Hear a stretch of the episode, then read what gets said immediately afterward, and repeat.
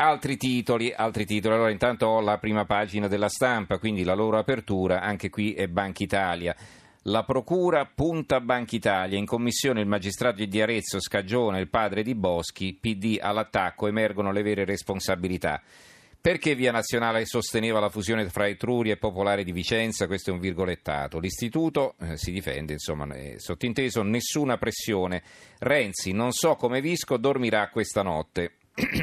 il dossier che avvelena le elezioni è il co- titolo del commento di Marcello Sorgi, l'articolo di fondo. Pierluigi Boschi, padre della sottosegretaria Maria Elena e vicepresidente di Banca Etruria, non partecipò alle riunioni degli organi dirigenti che deliberarono i finanziamenti che poi portarono l'istituto alla bancarotta e la Banca d'Italia, prima di procedere al commissariamento, valutò l'eventualità di far fondere Etruria con la Popolare di Vicenza, anche questa traballante e poi finita malissimo. Nella seduta clou della commissione d'inchiesta dedicata al più spinoso per implicazioni politiche recente crack bancario e concentrata sull'audizione del procuratore della Repubblica di Arezzo Rossi, il PD ha segnato due punti a suo favore, ha visto sostanzialmente scagionato dalle accuse più gravi Papa Boschi, bersaglio delle opposizioni per la presenza al governo della figlia, prima come ministro delle riforme, adesso come sottosegretario alla presidenza del Consiglio e ha ascoltato le perplessità, ci è sembrato un poco strano, tra virgolette, del magistrato responsabile delle indagini su Etruria rispetto al comportamento di Banca Italia che prima di procedere al commissariamento avrebbe incoraggiato la fusione tra due banche afflitte dagli stessi problemi e finite entrambe in liquidazione. Allora, poi c'è un titolo politico, Gentiloni primo ma spunta Grasso, i candidati premier, è il barometro di Piepoli, quindi l'Istituto Piepoli che ha fatto un sondaggio. E, e, poi sempre eh, dalla stampa, centropagina, Russia, Putin alla campagna dei bambini, il presidente scopre dati bassi sulla natalità e investe 7,2 miliardi in tre anni sulla crescita demografica, la rivoluzione delle culle piene. E vedete che poi eh, è quello che poi ha fatto anche la Francia molti anni fa e i risultati si sono visti. Eh, la, la, politica demografica non è una politica autarchica, non c'è nulla di negativo in questo, è semplicemente la prosecuzione eh, del, del, degli italiani, dei francesi, dei russi, insomma, no? eh, che altrimenti eh, sono destinati a essere una popolazione vecchia che tra l'altro eh, sarà eh, faticoso anche mantenere perché a fronte di tante persone di una certa età che non lavorano più saranno in pochi i giovani che lavoreranno e verseranno contributi per pagare le pensioni e anche per garantire l'assistenza sanitaria.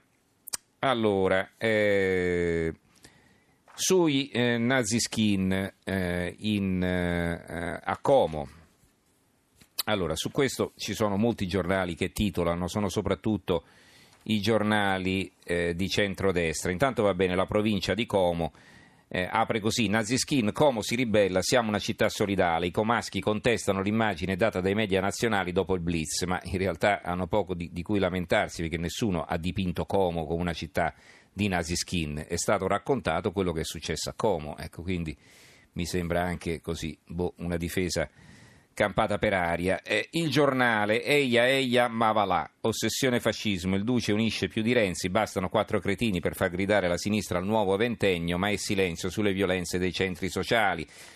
Il fondo di Alessandro Sallusti ogni tanto, ma sempre più spesso, scatta l'allarme dell'allarmi sono fascisti. Quest'estate la goliardia canaglia di un bambino di Chioggia che aveva tappezzato il suo lido con frasi mussoliniane era stata spacciata come l'inizio di un nuovo ventennio. Il malcapitato ha perso il lavoro e si è riciclato come opinionista di avanspettacolo destrorso nelle radio e tv venete dopo essere stato completamente scagionato dai magistrati che avevano aperto un'inchiesta. Nessun tentativo di ricostituire il partito fascista hanno concluso i saggi PM, ma solo una gigantesca burla.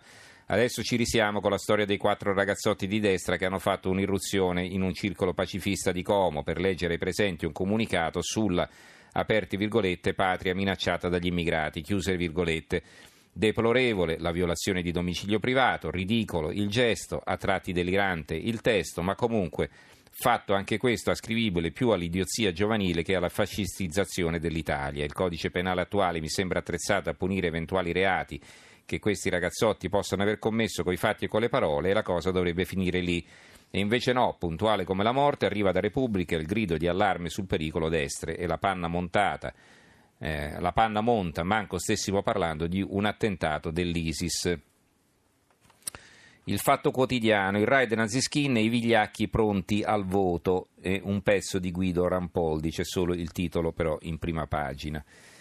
Eh, libero, siamo tutti razzisti, la sinistra fa concorrenza alla destra, l'ultima smania PD attaccare Salvini e compagni colpevoli di non condannare l'irruzione dei nazischini al centro migranti, ma gli accusatori sono peggio degli accusati, da sempre predicano odio contro chi è diverso da loro. Il Napolitano insegna il pezzo di Fausto Carioti, leggo la parte centrale eh, che appare in prima. Il piatto forte sono gli skinhead veneti che l'altro giorno a Como hanno interrotto un'assemblea della rete di volontari pro-immigrati per leggere un, un proclama contro l'invasione, tra virgolette. Gli stessi che da anni fingono di non vedere lo squadrismo dei centri sociali, ora parlano di ritorno del fascismo, odio alimentato nei confronti di migranti, musulmani e rom, atto di gravità, di gravità inaudita. Inaudita, scusi deputato Ermete Ralacci, ha letto qualche libro di storia anche a fumetti? La sinistra ha una valigia piena di luoghi comuni e non ha paura di usarli. Torna persino la grande manifestazione antifascista che il numero due del Partito Democratico, Maurizio Martina, vuole organizzare nella città lombarda per il 9 dicembre. Matteo Renzi dice che la condanna dei fatti di Como deve essere unanime per chi non si accoda è pronta l'accusa di concorso esterno in associazione razzista. La verità, quattro scemi fanno allarmare i democratici, torna il fascismo, un pezzo di Mario Giordano. Allarmi sen fascisti, scrive Giordano, è bastata l'irruzione di un gruppo di dementi con la crapa rasata in una riunione di volontari pro-migranti per far scattare di nuovo le sirene scandalizzate dei sinceri democratici. L'opinione la risposta elettorale dell'antifascismo, ogni pretesto è buono per far riscattare alla vigilia della campagna elettorale il tema dell'antifascismo allo scopo di frenare l'ascesa del centrodestra. Il dubbio, indagati otto naziskin, Renzi condanna sia unanime, Salvini, il problema è lui e non i presunti squadristi. Il messaggero Veneto, gli squadristi di Como, solo un'intimidazione. Arriva in Friuli Venezia Giulio la leader di Fratelli d'Italia, Giorgia Meloni, perché incomincia il congresso questo fine settimana. La Gazzetta del Sud, edizione di Messina, ora Salvini corteggia pure i naziskin pensa alle elezioni e come la Meloni minimizza l'irruzione a Como. Allora, eh, altri titoli, altri titoli, eh, ho qui intanto i titoli sul, sull'economia. Abbiamo per la verità sull'approvazione della manovra al Senato, visto che poi dovrà passare alla Camera, sono i pochi giornali che ci dedicano molto spazio. Persino il Sole 24 Ore, una notizietta, una colonna che eh, si fatica pure a rintracciarla in prima pagina. Dal Senato l'ok alla fiducia alla manovra da 686 commi. Il, eh, eh, invece Italia oggi apre così mance e mancette per tutti, primo voto di fiducia sulla legge di bilancio che elargisce fondi a chi che sia, dalle piccole librerie ai teatri, dalle archivi politici ai bamboccioni alle feste. L'apertura del Sole 24 Ore invece è un'altra, petrolio, tagli estesi al 2018, accordo tra paesi OPEC e non OPEC per prolungare di nove mesi i limiti alla produzione, coinvolte Libia e Nigeria. Il peso della Russia sull'intesa che sarà sottoposta a verifica a giugno, che vuol dire che tagliano la produzione. Questo lo fanno perché, essendoci meno petrolio in circolazione, i prezzi rimarranno alti, proprio per frenare la caduta dei prezzi del petrolio.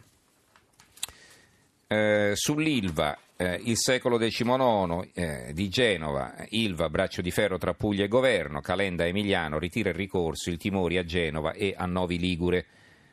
Eh, la Gazzetta del Mezzogiorno, eh, altro quotidiano direttamente interessato, Ilva sempre più infuocata, nuove accuse dopo la decisione pugliese di rivolgersi ai giudici, Mittal preoccupata ma al, disposta al dialogo. Calenda, se Emiliano non ritira il ricorso al TAR, l'investitore fuggirà. Il presidente con loro impossibile decarbonizzare, si cambi il testo. Eh, per quanto riguarda eh, la Sicilia, ci sono titoli sulla giunta Musumeci che incomincia a lavorare, quantomeno cominciamo dalla foto opportunity, come si dice. Eh, Musumeci, prima grana, vertice a Roma sui rifiuti, ieri è scaduta l'ordinanza di proroga, ma il Presidente assicura la raccolta non si fermerà. Questo è il giornale di Sicilia. La Sicilia apre così, Ecco il governo ora al lavoro per l'isola, Musumeci, il momento è drammatico, parleremo poco ma vi sorprenderemo. La Gazzetta del Sud è già sfida al governo nazionale. Voto diretto nelle ex province, subito il ricorso alla Corte Costituzionale. Chissà, vogliono votare nelle ex province, insomma sono state abolite ma vogliono votare lo stesso. Eh, l'avvenire, corridoi protetti, ritorno in patria per 4.000 prigionieri in Libia, la CEI porta in Italia 25 esuli dal Corno d'Africa dopo il vertice tra Unione Europea e Unione Africana, azioni congiunte a Tripoli, inaugurato il canale umanitario con Sant'Egidio, questa è l'apertura dell'avvenire. Il quotidiano nazionale, migranti e non solo, Macron l'anti-italiano e un'analisi eh, a due mani, eh, Arpino e Serafini firmano quindi questo articolo. Sempre sulla politica estera abbiamo un'intervista sul quotidiano nazionale Il Giorno. Il procuratore del Watergate viene intervistato, Trump non è Nixon, quindi non si può pensare a un impeachment, questo mi pare il senso. Il manifesto, processo alla tappa, la loro apertura aprono sul Giro d'Italia, pensate. Partenza tutta in salita per il Giro d'Italia 2018 da Gerusalemme, gli organizzatori si piegano al ricatto di Netanyahu che pena il ritiro dei finanziamenti ordina di non usare la dicitura ovest in riferimento alla parte israeliana della città, come invece il diritto internazionale esige, un'altra rovinosa caduta sportiva e politica dell'Italia. Ehm, dalla Gazzetta Mezzogiorno un'altra notizia interessante, ferrovieri impreparati, perciò ci fu quella strage, lo scontro sull'Andria Corato, l'indagine tecnica sull'incidente, ricordate eh, su, que- su, quella linea eh, monorotaia i due treni che si scontrarono. In procura il rapporto dei tecnici ministeriali, tre errori gravi, non c'entra il binario unico, quindi va bene che c'era il binario unico, ma la colpa è dei macchinisti, questo dice la procura. Allora, su Italia Oggi un, un, altro sondaggio di Marco Antonellis, il pezzo eh, che ne parla. Se Renzi insistesse sullo Ius Soli perderebbe il 2% dei voti, cioè più del doppio di quelli di Pisapia. Eh, dunque, sempre sulla politica, la verità, ci faranno votare per scherzo, è l'apertura della verità. Mattarella vuole andare alle urne senza che il governo Gentiloni si dimetta, così nel probabile caso in cui non ci sia un chiaro vincitore lo manderebbe direttamente alle Camere a farsi dare la fiducia e proseguire come se niente fosse. Quindi il capo dello Stato ha un piano per rendere inutili le elezioni, questa è la loro apertura. Sotto a proposito della finanziaria, un articolo che rivedo adesso, dal carnevale al libro parlato 24 mance nel bilancio, per regalare quattrini si sono inventati Bolzano, sede disagiata, e soldi anche al CNEL, ma per il bonus bebè mancano le coperture. Eh, libero, eh, Santanchè cambia partito, il quarto in quattro elezioni, da Fini a Sorace, da Berlusconi alla Meloni. Sotto un altro pezzo, gli immigrati ci rubano anche l'Inps, sono oltre 100.000 quelli che beccano assegni sociali. Sul processo a Berlusconi vedo, vedo due articoli. Sul fatto quotidiano Berlusconi altro processo, ha corrotto pure il pianista, rinviato a giudizio e sul mattino, eh, chiedo scusa, sul dubbio, dai dai si vota, Rubiter si moltiplica, Berlusconi di nuovo a giudizio, Siena la decisione del GUP è uno dei tanti filoni della stessa inchiesta. Il messaggero Veneto, mancano informatici e ingegneri, sono le figure professionali più difficili da trovare, pochi laureati in Friuli, quindi in Friuli Venezia Giulia cercano informatici e ingegneri chissà, si potrebbe tentare di andare a cercare un lavoro lì. Allora, Benetton, lo schiaffo di Luciano sulla tribuna di Treviso, l'apertura, attacco ai manager, gestione malavitosa della Benetton, addirittura il fondatore si riprende i Colors. La nuova di Venezia di Mestre, una buona notizia, scommessa Porto Marghera, Leni investe 600 milioni per biodiesel e per i nuovi prodotti. Il Tirreno di Pistoia, una foto gigantesca del presidente Mattarella. Benvenuto presidente, l'orgoglio di Pistoia capitale. Insomma, Mattarella in visita a Pistoia eh, venerdì 1 dicembre per l'appunto. E poi abbiamo il Corriere dell'Umbria, i furbetti del terremoto. In 58 fingevano di risiedere nelle zone colpite dal sisma per intascare l'autonoma sistemazione. Queste sono notizie che non vorremmo mai leggere, considerando quanto soffrono ancora oggi le persone colpite da terremoto più di un anno fa. Allora ci fermiamo qui, ringraziamo in regia Gianni Grimaldi, i tecnici Vittorio Bulgherini e Carlo Silveri, redazione Antonio Bonanata, Carmelo Lazzaro e Giovanni Sperandeo. Do la linea a Stereonotte condotto da Silvia Boschero e noi ci risentiamo domani sera. Grazie e buonanotte.